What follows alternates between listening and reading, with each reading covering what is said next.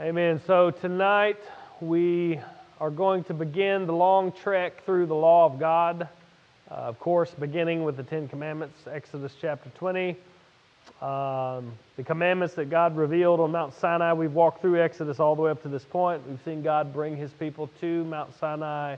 Thunders, lightnings, earthquake, his presence descended on the mountain, uh, and uh, the people heard his voice and now we're given what they are given as they heard the commandments, uh, these 10 specifically, and then God will continue to speak in the, in the following subsequent chapters um, more and more about different laws and case studies and how those commandments are applied and all, all of those things.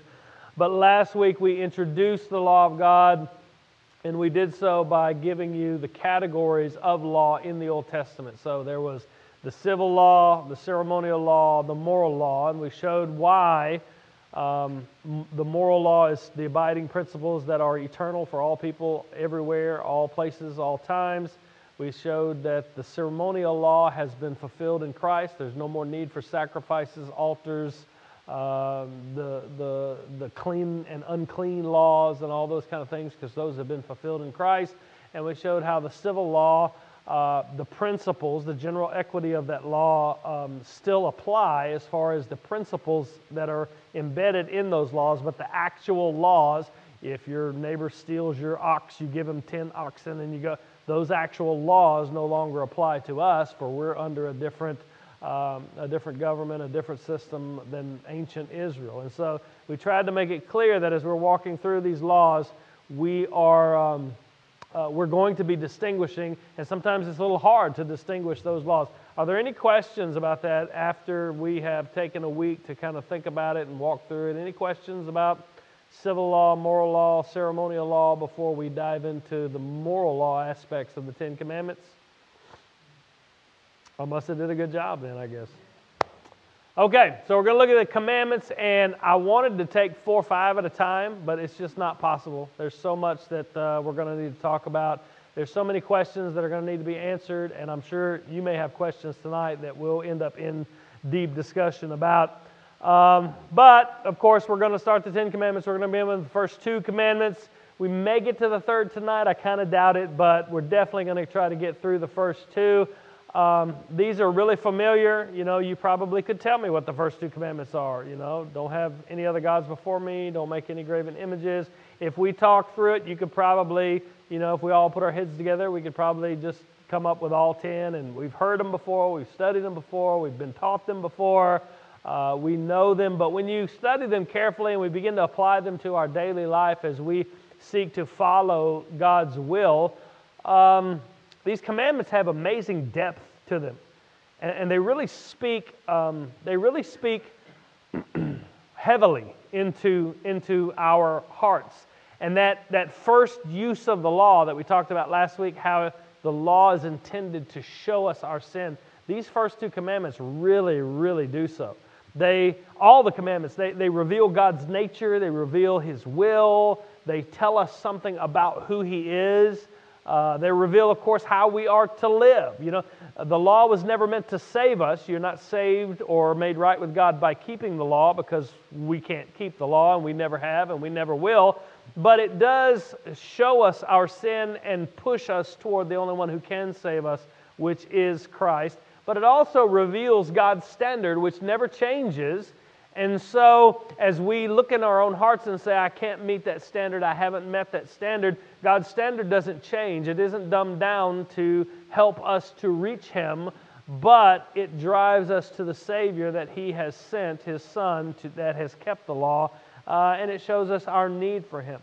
So, verse 1 and 2 of chapter 20, as basically we start these Ten Commandments, they're not technically commands, but they're an introduction. Make sure you see this to all of the commands. They're not just the introduction to the first commandment, they're the introduction to all of the commands. God is telling them why they are to keep these commands, and it's because of who He is, because of His nature. In verse 1 of chapter 20, it says, And God spoke all these words, saying, I am the Lord your God who brought you out of the land of Egypt, out of the house of slavery. And then the first command, You shall have no other gods before me. So God is telling them in verse 1 and 2 lay the foundation for all of the commands that God is going to give. And the reason is because of who He is, it is because of what He has done. God is telling them why they are to keep these and what they are pointing to the fact that He is the Lord. When the Lord in your English Bible is all capital letters, what word is it translating?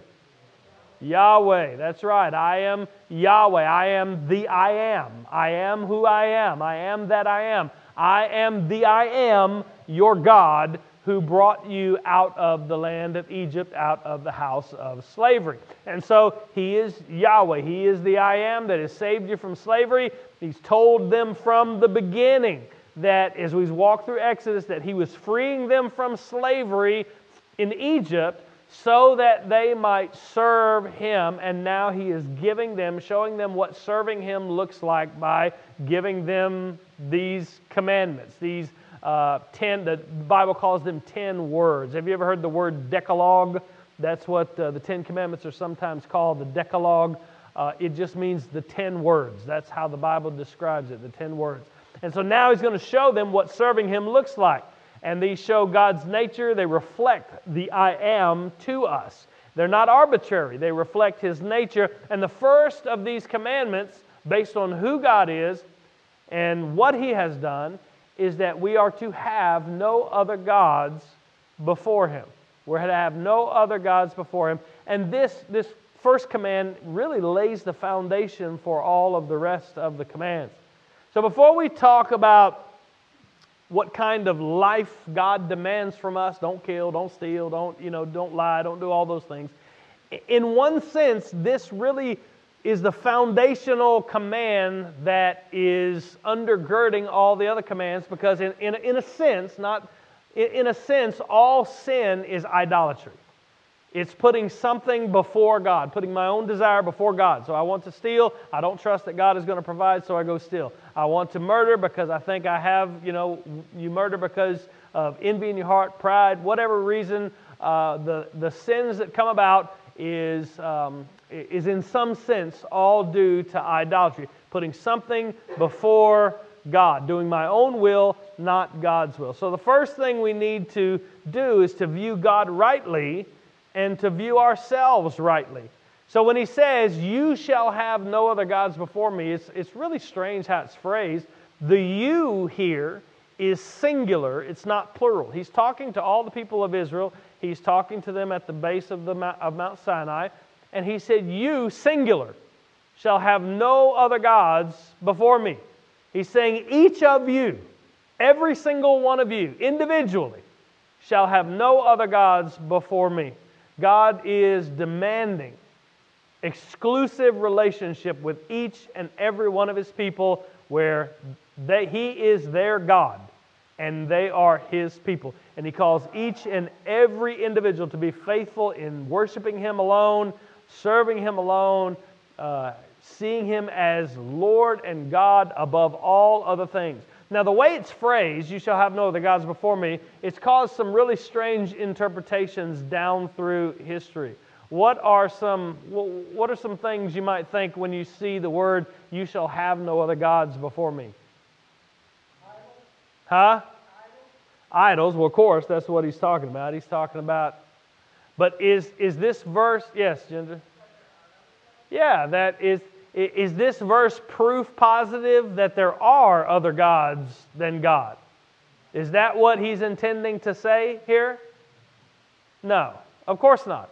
And you can go through all of Scripture, and there's places in Deuteronomy, there's places in Isaiah where he says, I, I am the only God, there is no other God, there was no God before me, there's none after me. You know, go to uh, Corinthians where Paul says all the idols are just wood and stone, they don't mean anything, they're not, they're not anything um, what, he's, what he's saying here, he's not saying, uh, you know, you can worship other gods as long as they don't come before me. If that long, is like I'm trying to tell you where my rank should be. The word before me means just in my presence, before my face. In my presence, you are to worship no other gods.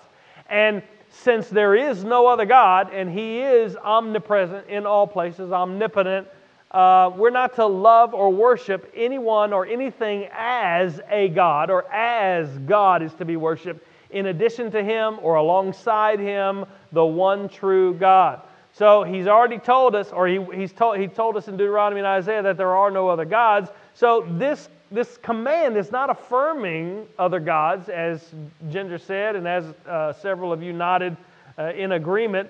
The truth that he's imparting here is that, is that Yahweh is the self existent one and there are no other gods. All the other things that we worship as gods, trust in as gods, they're not gods but yet we give many things the place that belongs to God. So they came out of Egypt, and Egypt had lots of gods, or what they claimed were gods, and we saw those as we walked through the Exodus. They're not really gods, but they were worshiping them in the place of God. They were fearing them when only God is to be feared. They were giving homage to them. They were bowing down before them. They were honoring them. They were uh, trying to appease them. They were putting these things in the place that only God belongs. And, and so the idea is that in the human heart and the human mind, there's no end to the number of gods that we can be devoted to. So you really need to see the danger of this. Now, in, in Israel, and as they're talking to, as God's talking to them at the base of Mount Sinai, just coming out of Egypt, um, you know, of course, they're thinking about little trinkets and little idols and little statues and, and, and actual Egyptian gods with names and those kind of things. Um, today, for us in Mulvane, Kansas, that's probably not a real big issue. Um, well, with most of us, I would hope not, in here anyway. You know, some places in the world it still is, but what are some things that take the place of God for us today? I'm talking about in our context. Now, if I was if I was preaching about if I, we were walking through the commandments, you know, in some tribal place in Africa, it would be a different context, and we would talk about different things. What are some things in our lives in Mulvane, Kansas, in 2023 that take the place of God? We could live for status, worship status, money Money's always a big one. Huh? Power and pride. Sports. you can't say that on Super Bowl week. I'm sorry. yeah, yeah, yeah. So the reality is that anything, I mean, we could give you a list of a million, anything can be an idol. Anything that we love that we trust in, that we need to be happy, anything that we hope for, anything that takes the place, anything that we fear in the place of God. You know, there's a lot of superstitious stuff that goes on uh, where, you know, I, am from Louisiana and there's a lot of, you know, the whole, you know, that whole culture, there's a whole, lot of superstitious stuff goes on there. To be afraid of some of that stuff when that fear only belongs to God who has all power and authority, that's idolatry. That's idolatry. That's putting something else before Him. To, to trust in something, to trust in my riches or my, my abilities or good things you know, God has given you family. God has given you friends. God's given you abilities. God's given you a job. God's given you all these things. They're gifts. They're blessings. They're good. There's nothing bad about them. But when we trust in those, when we put those as the focus of our life, when we, when we have to have those in order to have joy and to be happy and to be satisfied, they become gods. They take the place that only belongs to God in our lives. We, we really need to see the danger of idolatry in our own lives.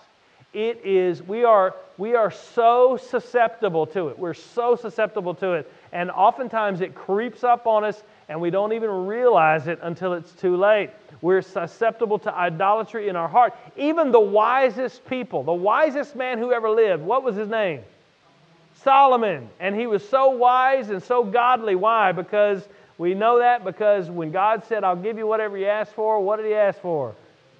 He asked for wisdom. Could have asked for riches. Could have, and we, you know, he, he Proverbs and Ecclesiastes and all the He is just the, the, the wisest of wise people. You know, if there was ever something I would doubt in, in Scripture, I don't doubt anything in Scripture, but if there was ever something, it was that Solomon was the wisest man. The guy had 300 wives and 700 concubines. Not the wisest move. Not the wisest move. But even Solomon, in 1 Kings 11 said the Lord was angry with Solomon because his heart had turned away from the Lord, the God of Israel, who had appeared to him twice. And he commanded him concerning this thing that he should go, not go after other gods, but he did not keep what the Lord commanded. Therefore, the Lord said to Solomon, Since this has been your practice, and you have not kept my covenant and my statutes that I've commanded you, I'll surely tear the kingdom from you, and you will give it to your servant. Solomon's many, many wives, we see in 1 Kings 11, led him into idolatry, led him into placing other gods before him. So today, none of us here, I would seriously doubt that any of us here are going to go home and pray to a statue of Ashtaroth or Molech or any of the Canaanite gods or anything like that. Nobody's probably going to go home and pray to Thor or Zeus or any of that kind of stuff but we still are supremely susceptible to putting people, things, and other, and, and just even our own stuff in the place that only God belongs. So, what you love and honor and admire above all else, that's your God. You know, what you desire, when, you when your mind is free to roam, what do you desire? That's your God. You know, when, what consumes your thoughts and your intentions and your, your attention, your purpose, your, your drive in life, what consumes your drive, that is your God. What you trust in to bring you fulfillment or satisfaction and joy. Whatever you rely upon when difficulty hits. That's, that's how that's a way I can know in my own life whether something's become an idol or something's become a false God. What do you run to when difficulty strikes? You know, when you're lonely or discouraged, you know, what do you trust in for rescue? You know, is it, is it, is it drugs or alcohol or sex or money or food or shopping, you know, or, or, or whatever? These, you know, like, well, some of them are, but shopping's not bad, you know. Food is not bad. Money in and of itself is not bad. It's the love of money that's the root of all evil. Those things are not bad, but if that's, if that's what I run to to rescue me, if that's what I have to have to be happy, if that's what saves me out of my despair, or whether it's family or friends or fun or in, in enjoyment or jobs or my pension plan or whatever it is I rely on, that's my God. Now, there's nothing wrong with any of these things, but that can't be what we trust in because God is in control. God is the only one that should have that place in our life. It can't be where our, our hope can't be found anywhere else, not in our jobs, not in our families, not in nothing wrong with having enjoyment in families. So there's two ditches that we need to keep from falling into when we talk about idols and other gods, putting other gods in front of God. Um, the first is um, the first is over literalizing the putting other gods before Him, and to do that we say things like, you know, well, I'm not really. It's not really me putting another God before Him because I don't really worship those things. I'm just doing what I need to do. And, and we literalize and justify what we're doing to make it where it's not it's not me breaking this command and this doesn't hold the place of God but yes it does control my life and it does run control my time and it does take up all of my energy and takes up all of my purpose and it, whatever this is, decides whether I'm happy or sad today and, and, how it turns out and what is going on in my life. This, this determines my emotions and my mood and my joy and my everything. But it's not God to me. I still know that there's Jesus. We, we over literalize the commandment. And the second ditch is we over spiritualize the commandment where we say, oh, you can't have happiness in anything. You can't enjoy riding your four wheeler. You can't enjoy eating. You can't enjoy shopping. Because if you enjoy any of these things, oh, you're putting something else before God. That's not true either. So we need to understand these things uh, in kind of a middle of the road kind of sense. Does that make sense? Any questions, comments? there is a tendency for us to just to find our, to find, to need, to need something in order to be happy, to need something in order to have satisfaction, to need something in order to have purpose in this life. And whatever that is, that's God to you. That is taking the place of God to you. So it is only Christ, it is only the Lord God who can fill that void in you.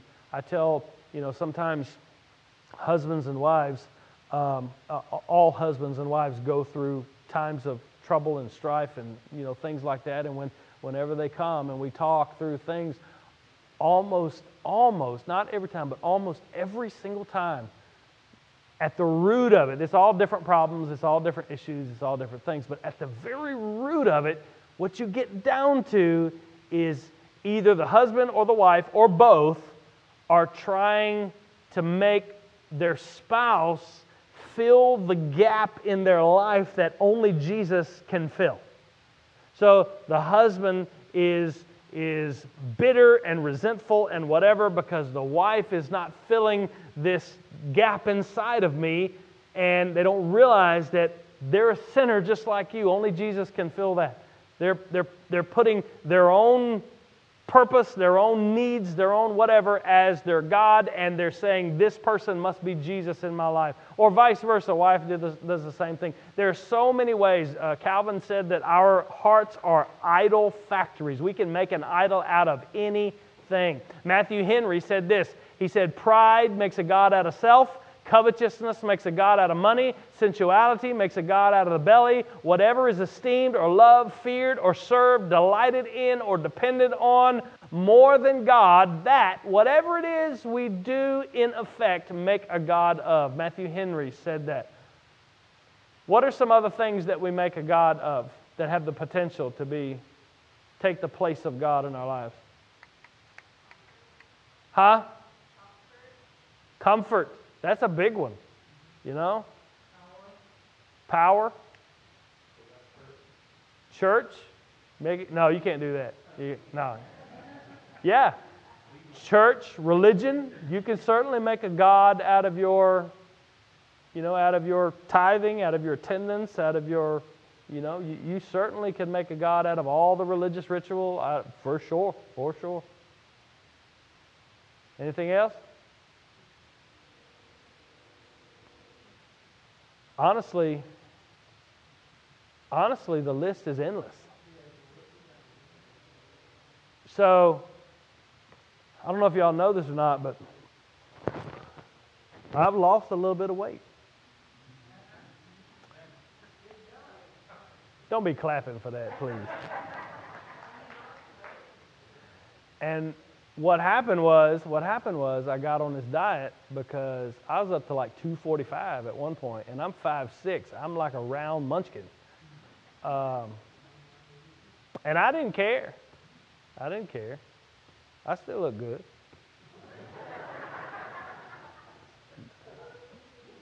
but the doctor said my diabetic medicine wasn't working anymore, and we're going up on the next level, and that, you know, it scared me. It, you know, but once I started saying, okay, now I'm going to buckle down, I'm going to lose some weight, I'm going to, I realized that food was a God to me. I needed it. I was, it, it was comfortable, it was enjoyable, it was readily available when I was feeling bad, when I was feeling down, when I was bored, when I needed, you know, it was, it had become, it had become for me, it's not for everybody. I'm just telling you about me right here. So it's not that this is this way for everybody or, but just something simple that, that God gave us. It's a gift from God. It's good. It's not bad. It's a good thing. Uh, and it had become what I needed to be happy, what I needed to have joy in life, you know? And the first couple of weeks I was on, on this diet, you mean, you, you can ask Dana and you can ask the staff, like I was moping around here like, man, life just don't have no meaning to me anymore, you know?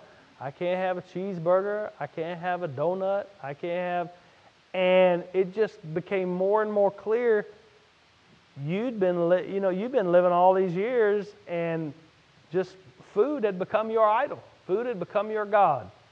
And just how easy it happened. How easy it happened. And if you would have asked me, I would have said, well, no, food is not my. But boy, you took it away, and it was like life all of a sudden don't have purpose anymore, which is dumb. You, I mean, we, you know it does, and, but that's the way you feel.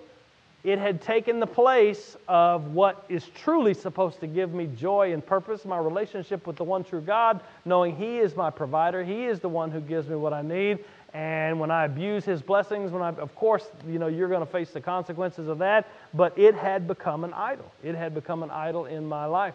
And so anything can become a quote unquote God it doesn't have to be a little wooden statue. I don't expect any of us are going to be going home and bowing down to our Ford trucks and Chevy trucks and beautiful homes and everything. But those things can become gods. They can take the place that only belongs to the one true God. So, likewise, we can create a God. We'll talk about idols in just a minute in the second commandment. We can create a God in our own mind when we refuse, when we refuse or deny God's word about himself. You know, when, when God says he is just and holy and righteous, when we try to justify our sin and we say things like, well, you know, God knows my heart. That's not a big deal to him. He understands. He understands what I'm going through. You're creating a God in your own image. You know, if you love if you love pornography, then you know, hey, my God's okay with pornography. If you love whatever, whatever, whatever particular sin that you may have or whatever. You know, if you love that and, and you say, well, God's okay with that, it's no big deal, it's not a big deal. You're creating an, a God that doesn't exist because God has told us what He loves and what He does not love. He's told us what is right and wrong. I remember speaking to someone before uh, a while back, and there was things going on in their life, and we're talking about we're talking about judgment we're talking about condemnation and i said you know something about eternal punishment. And they said well my god doesn't send people to hell. There's there you know they didn't believe in hell. There, my god doesn't punish people eternally. And, and i basically said well you're correct because your god doesn't exist. It's not real. So no your god doesn't punish people eternally but the one true god does and that's the one you have to be worried about. So when you, you look at the command this way, you will have no other gods before me, what you find is that each of us, every day, maybe in every moment of every day, we are continually breaking and understanding how we have broken this commandment. And what that does, as we look at all the commandments, what that does when you look at your own sin and your own idolatry and your own uh, putting things like, like where I had to face the putting food above God uh, or taking the place of God in my life, uh, when you look at that and you, you see it, you've got really two options when you look at this command. You can either dumb the command down and say, oh, well, you know, it's not really technically that. I still believe in Jesus and I still uh, trust in Him and I still believe there's God, there, there is indeed a God. And, and, you dumb it down to where it doesn't affect you anymore. And, and I haven't broken this command and we view ourselves as better than we are. Or you look at this standard and you judge yourself by the holy standard that He has put forth in this commandment. We don't re- diminish the requirement in order to excuse our own sin or justify our failure to keep this commandment and to exalt Him as God, give Him the honor and the glory in our lives that He deserves. And when we see ourselves for who we are and evaluate our hearts honestly, what does this law do?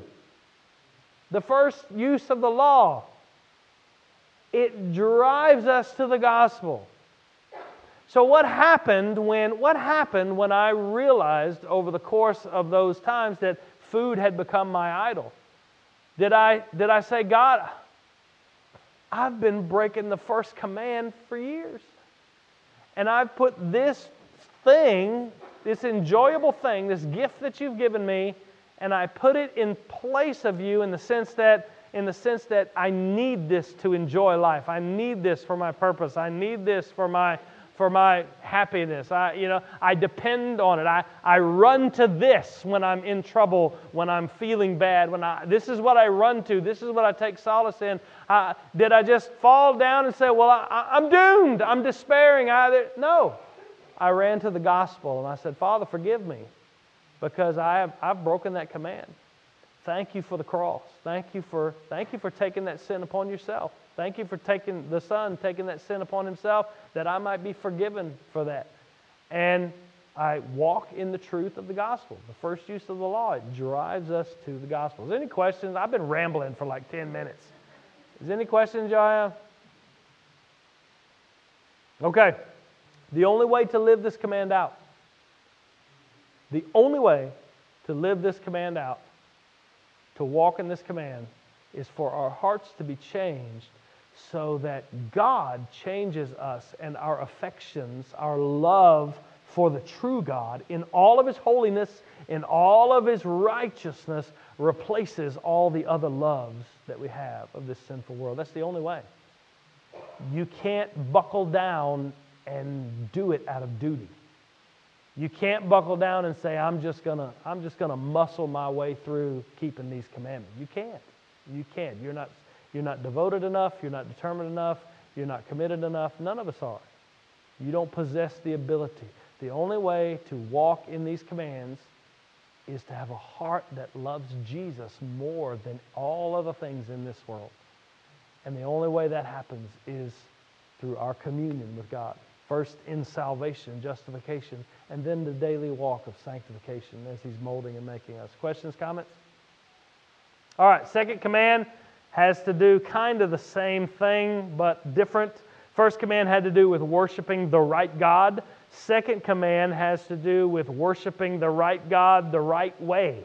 We can't worship Him however we choose. How we worship matters as much as whom we worship. Now, I'm going to ruffle some of your feathers on this because I've had to think deeply about this this week, uh, which is why I'm a little scattered because I, I've spent a lot of time I've spent time usually that I usually do getting it all organized to present, trying to figure out my position. So it says, You shall not make for yourself any carved image or any likeness or anything that is in heaven above, or that is in the earth beneath, or that is in the water under the earth. You shall not bow down to them or serve them, for I am the Lord your God, am a jealous God, visiting the iniquity of the fathers on their children to the third and fourth generations of those who hate me but showing steadfast love to thousands of those who love me and keep my commandments. There's a whole lot going on in there. Uh, I'm basically just going to try to give you um, give you what I got, and then we'll take some questions after. I'm sure there will be some. This is not just a restatement of the first command. We've already been told we can't worship other gods, but it is a prohibition of visible representations uh, of God as our worship is directed toward them. Does that make sense? So, an idol is something, of course, we've talked about it a minute ago, that's crafted, whether out of wood, stone, metal, uh, any representation of the mind that is false, uh, that makes God an idol. Uh, why do you think God commands no image representing Him as we worship Him?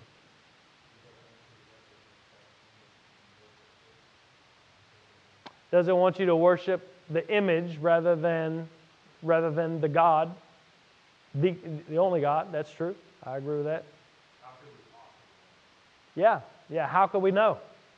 So any any image uh, later in Deuteronomy 4, Moses will say, You saw no form when God spoke to you and gave the Ten Commandments, therefore be careful not to make any images. When you, any image or likeness that we conceive of, that we draw, that we craft, that we make, it will always, always be a representation of what the artist thinks God looks like. Always. It has to be because nobody knows. And so, any representation that we might envision is by definition automatically a distortion. And it is trusting in what either an artist or a sculptor or a movie director or a whatever uh, believes this person that you know, God looks like or is like. God is spiritual, invisible, omnipotent, omnipresent, and you cannot image that. You cannot represent that in any way, shape, or form with anything in creation. So to represent him as a being of material, limited form is just automatically a falsehood and it diminishes God's true nature. God can't be portrayed by anything in this creation, He is completely other. The second commandment is simply saying, God is spirit, and they that worship Him must worship Him in spirit and in truth.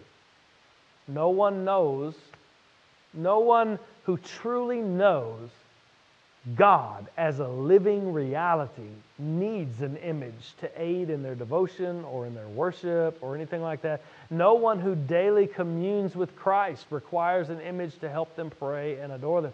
So before before leaving Sinai, look, this, is, this was such an issue with them. Before leaving the mountain, you, it was particularly tempting for them. It didn't take them long. It wasn't years, it wasn't even months before Moses had just been gone into the mountain for too long in Exodus 32. And what happened? Yeah, they made a golden calf. And the thing that so many people don't notice uh, as they read through the text, I wonder if I put it up there. I did.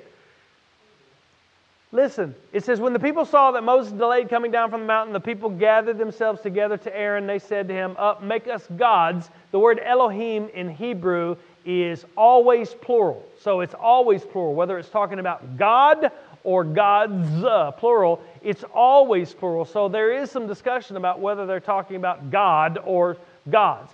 Uh, make us gods who shall go before us. As for this Moses, the man brought us up out of Egypt, we do not know what's become of him. And then it says, so Aaron said to them, Take the rings off, you know, the gold, all the stuff, your sons, bring them to me. So all the people took off the rings of gold that were in their ears and brought them to Aaron. And he received the gold from their hand and fashioned it, graven tool. I'm trying to go fast. And they said, These are your gods, O Israel, who brought you out of the land of Egypt. When Aaron saw this, look at it. He built an altar before it, the calf, and Aaron made a proclamation and said, Tomorrow shall be a feast to the Lord. When Lord is all capital, it's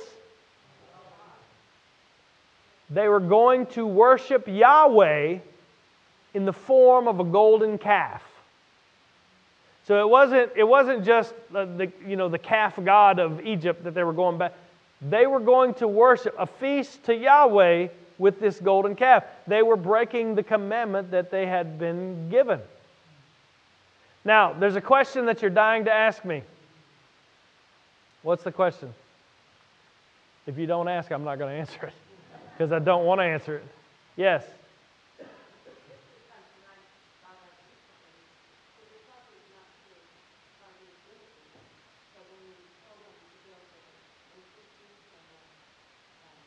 Yes. The cherubim. Yeah.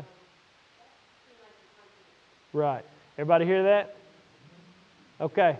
So she asked about no images, but he did tell them to carve the Ark of the Covenant, the mercy seat, the cherubim on top. And we can go even further than that. If you look in the tabernacle and the temple, there were carvings of uh, flowers and angels, and it was kind of a representation of the Garden of Eden throughout the tabernacle. This command is not forbidding uh, the carving of artistic things or symbols in and of themselves. It is, it is forbidding um, the making of representations of God in worship. It's make, the making of uh, representations of, you know, in, in in these times, you know, they would, you know, we he's talked about in the prophets several times how a man would go and cut a tree down and he would carve an idol out of a piece of it, and then he would make food out of some of the wood and he would whatever, and he'd worship the idol. It was making any representation of the one true God and using that in worship. That make sense? So it's not necessarily like art or anything like that that can't be, but that brings up the question that I thought you were going to ask what about representations of Jesus? Is it a sin to have a, you know, a nativity?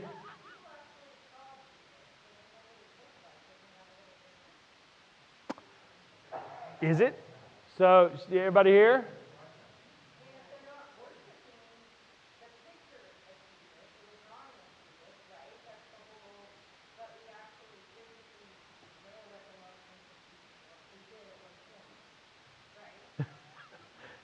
Is it the guy that we see in all the pictures with the blue eyes and the. So that's the question that I've been pondering for days on end. Um, he was fully human as well as fully God.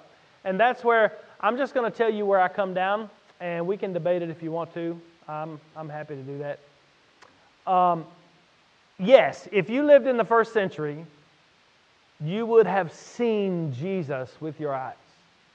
You would have, if, this is stupid, but if you, if you got in a time machine with a digital camera and went back to the first, you would be able to take a picture of Jesus because he was walking around Galilee. he's walking around Jerusalem. He was a real man. But the picture that you took of him can only capture his humanity. It can't capture the divinity that is also in his person. It can't capture the pictures that you see. Uh, here's where I fall on it, just and then we'll discuss it.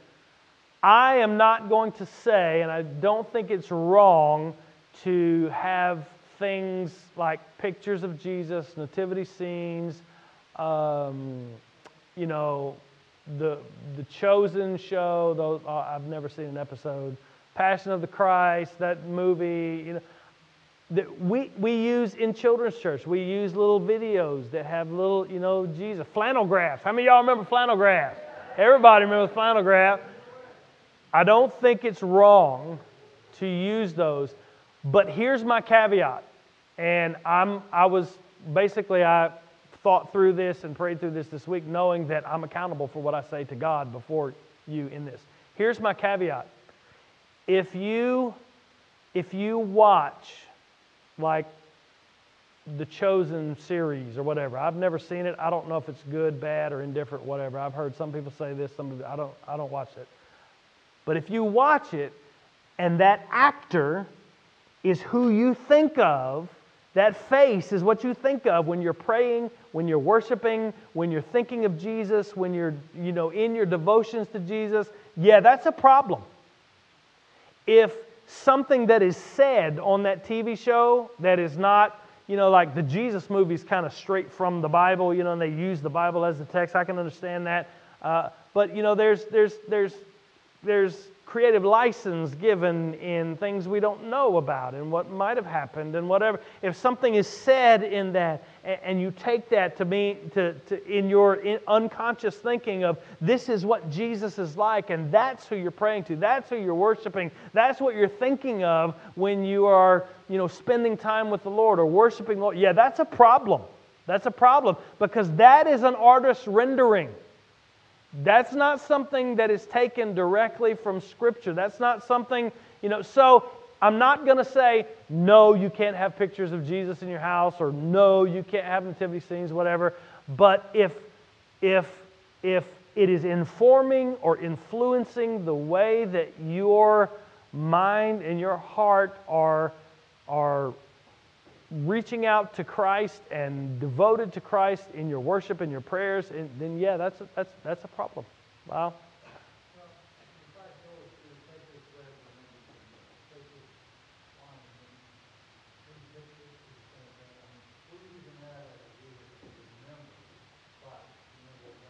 Sure, sure.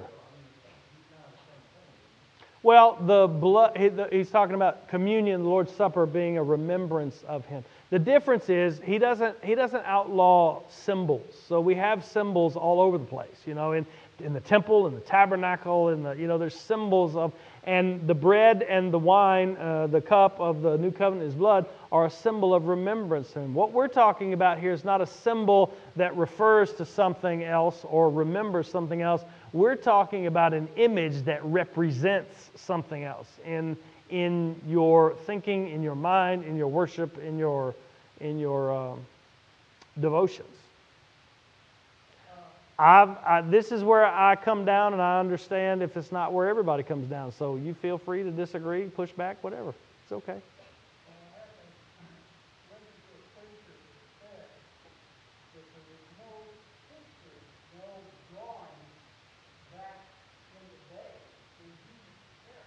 Mm-hmm.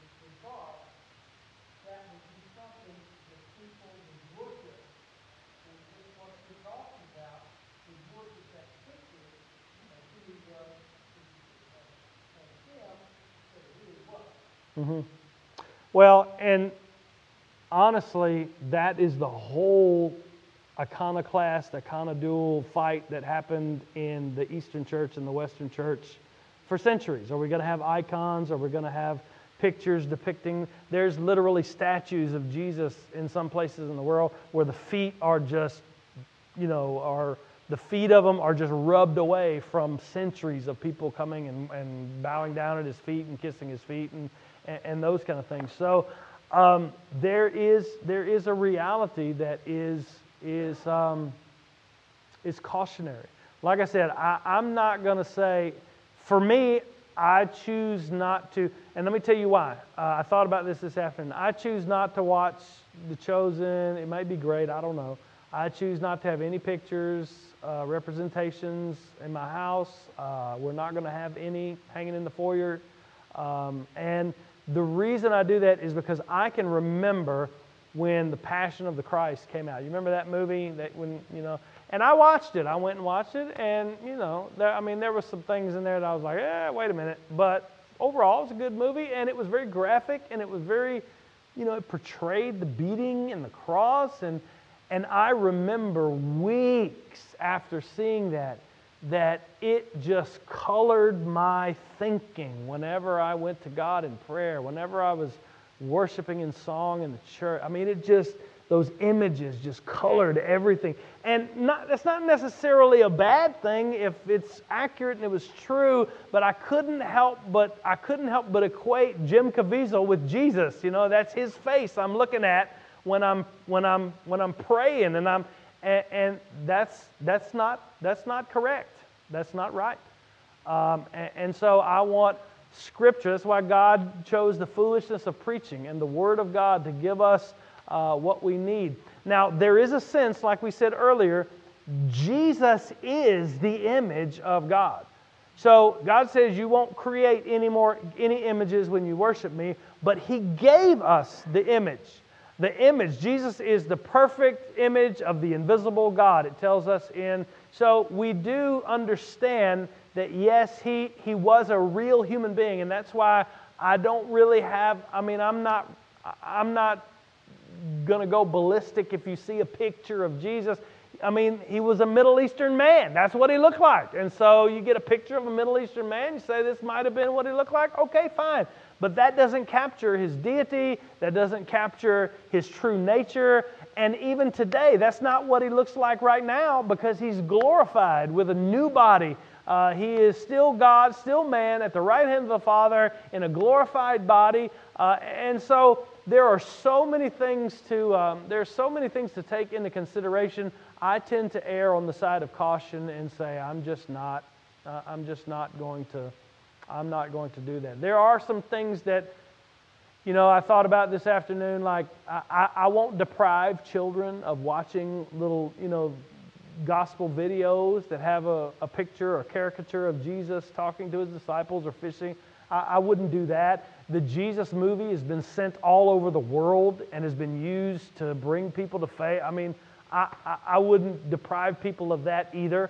Um, I, I just say this with, with the caveat that you just have to be careful that you realize that any picture, drawing, movie, whatever that you're seeing, um, if, it, if it informs how you think of Jesus when you are praying, worshiping, speaking to Christ, reading His Word, then it, that, that is certainly a problem. Okay? And it, God is Spirit. Nope, nope. The Father is Spirit, and um, says, No one has seen God at any time, but the only begotten Son has revealed him to us. Yes, yes. Any questions? Don't be egging my car when I leave here.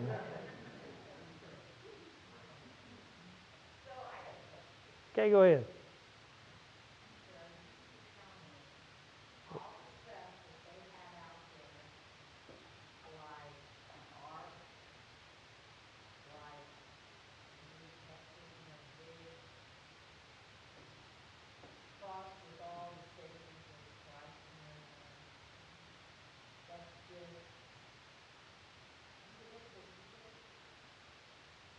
Well, I'd go see the ark for sure. But we're not talking about the ark. We're not talking about what well, we're talking about images. Yeah. Well, I I I don't know that I'd go and see if it's so like on Good Friday when we show up, you know we might show a picture on the on the deal of Jesus on the cross. You know, I, I have no problem with that as long as we understand that is an artist's rendering. That is not something that can color our imagination as we, as we pray to God, as we pray to Jesus, as we speak of Jesus. As long as we're careful to understand that any image, anything that you see carved, anything, any drawing that's made, you know, I've got, I used to have, you know, everybody's got that, grandma's got that Jesus picture in the house. Everybody's got, you know, you, you've seen it a million times. But you've got to, you've got to agree that's out of somebody's mind. That's not, that, that's not a real picture of Christ. And so you have to take into account that we have to take, we have to take our living relationship with the living Christ and we have to um, the gist of the command is to not use images in worship. So the idea of me going and walking around looking at a nice statue is technically not what we're talking about. It's when that statue and that face is influencing me in the way that I worship, in the way that I think about Christ as I'm praying. That's the, that's the gist of the command. Does that make sense? So I wouldn't, I would balk heavily against an image of the Father, for sure. Everywhere, everywhere, including Michelangelo.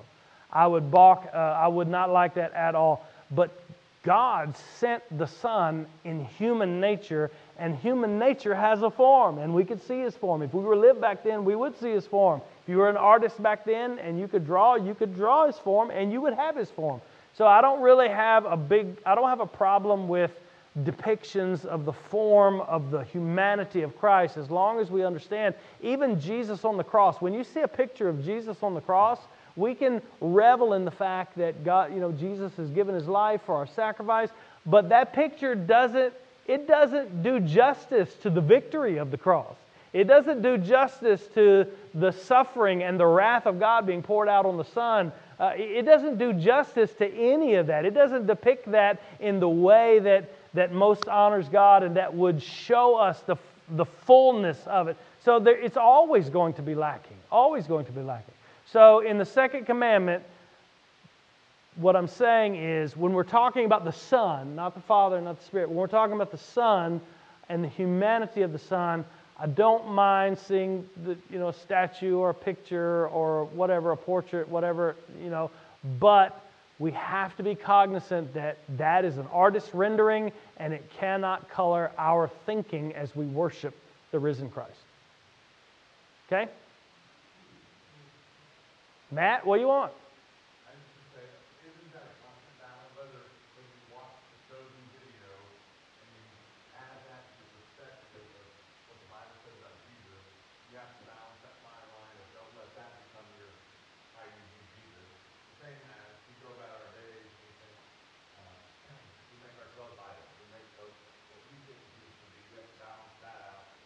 Sure, sure. It, yeah, it's.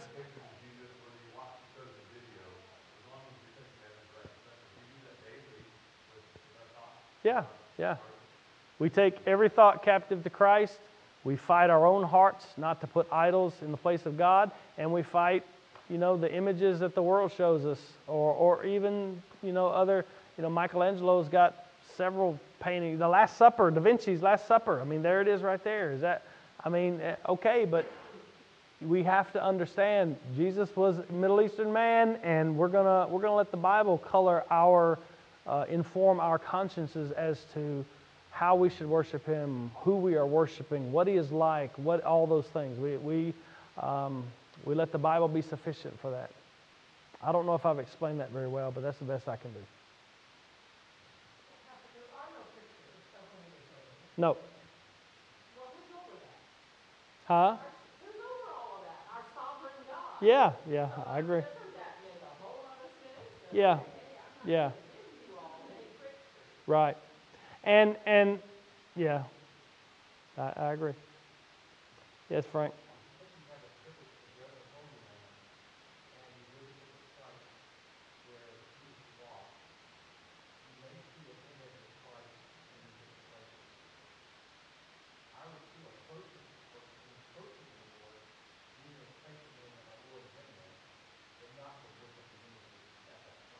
Mm-hmm.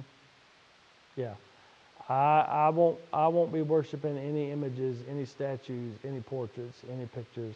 And the, if you there's some Greek Orthodox, Roman Catholic, they make a distinction between worship and veneration when they're talking about their the saints and all that stuff. I don't I don't observe that. I don't recognize that distinction. That's it's worship, and so I, am going to stay so far away from that. Uh, yes, Sharon.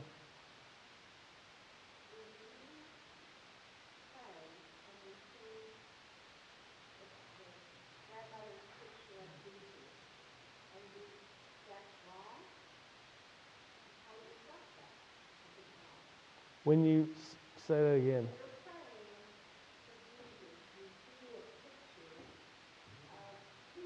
In your mind? What does Jesus look like? Then you're being influenced by an artist rendering. I would. Well, I mean, we've got the whole long haired Jesus with the blue eyes. Uh, you know, that's just the picture we have of Jesus that everybody touts everywhere. That comes from you know, where it comes from, I don't know. But we ha- you have to understand that's probably not what Jesus looked like. The Bible says that he wasn't of, you know, of extraordinarily beauty of form. He was, you know, in fact, on the cross, he was marred beyond recognition, and he's a Middle Eastern man. I mean, uh, we have to we have to we have to make sure that it's God's word that informs what we think of Christ and what we think of God and how we think of God and how we interact with God. Um, you know, I mean, now that we've talked about it, I'll go home and pray tonight, and I'll be thinking of that picture. Yeah. So I mean, that's going to be a. You know, it's not. I'm not necessarily saying that. You know, I don't know. It's I don't know. Somebody help me out here, John.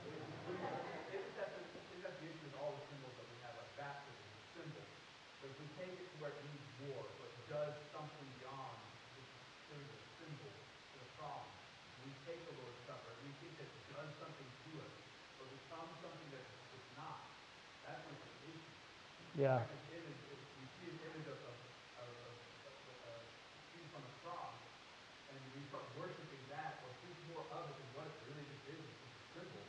Mm-hmm. Yeah. I'm not, I think I came into this discussion saying I'm not, I'm not going to be outlawing pictures and all that stuff, but we just need to be careful that it's not, we just need to be cognizant of the fact that anytime you see it, anytime you see a statue, anytime you see a picture, you're looking at an artist's rendering. Yes, Dave.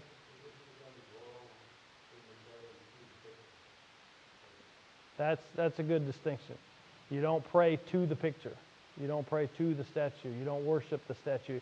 And it's not an aid in worship. So either. So it's not a it's not as if we need we need a physical representation to aid God in hearing us or aid our prayers to getting through. No, we have the Holy Spirit living inside of us. You know, so that's a good good good distinction. Yes.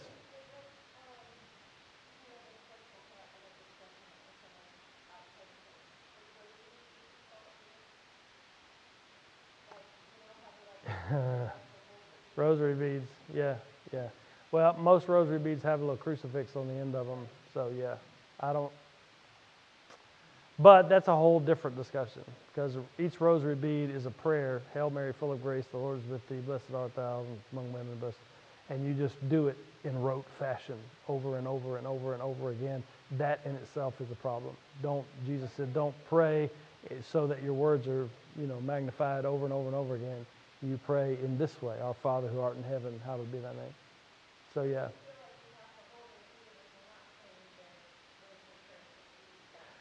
Well, a lot of them will just say that's how I keep up with the number of, you know, each bead is how I keep up with the number of Hail Marys and the number of. Yes?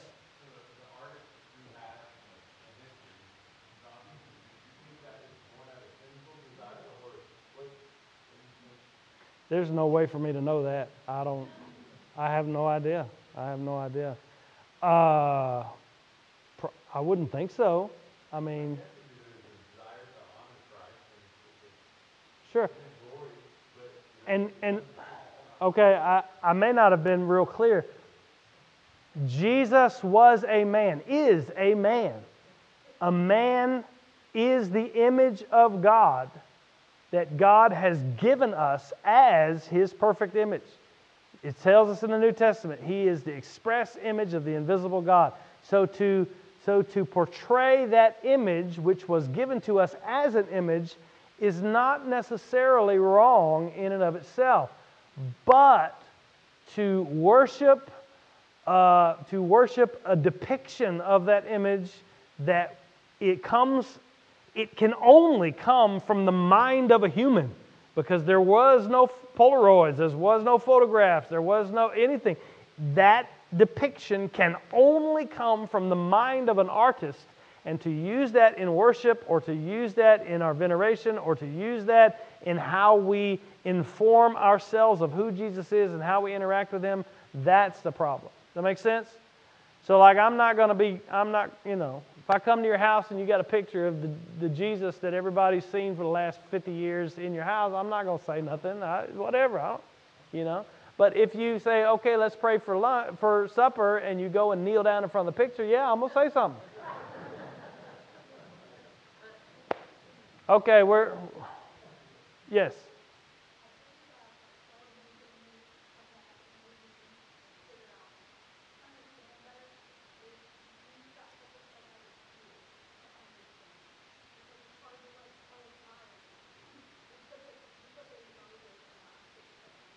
Sure.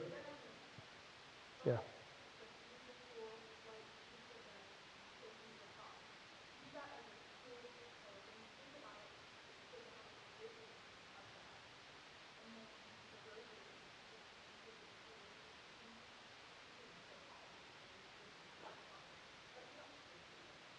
Right.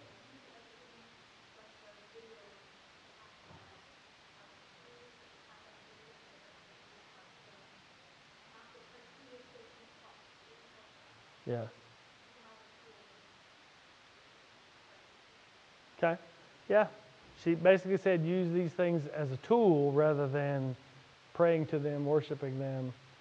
And that's, uh, that's fine as long as we understand that all of that is not so the passion of the christ is uh, you know it, as far as it's biblical and lines up with the scripture and depicts exactly and and speaks exactly what's in the scripture okay but every part that is creative license is from the mind of the director from the mind of the artist from the mind of the writer every sculpture you see is from the mind of the sculptor you know how they perceive it and therefore it is it should be taken with caution that's all i'm saying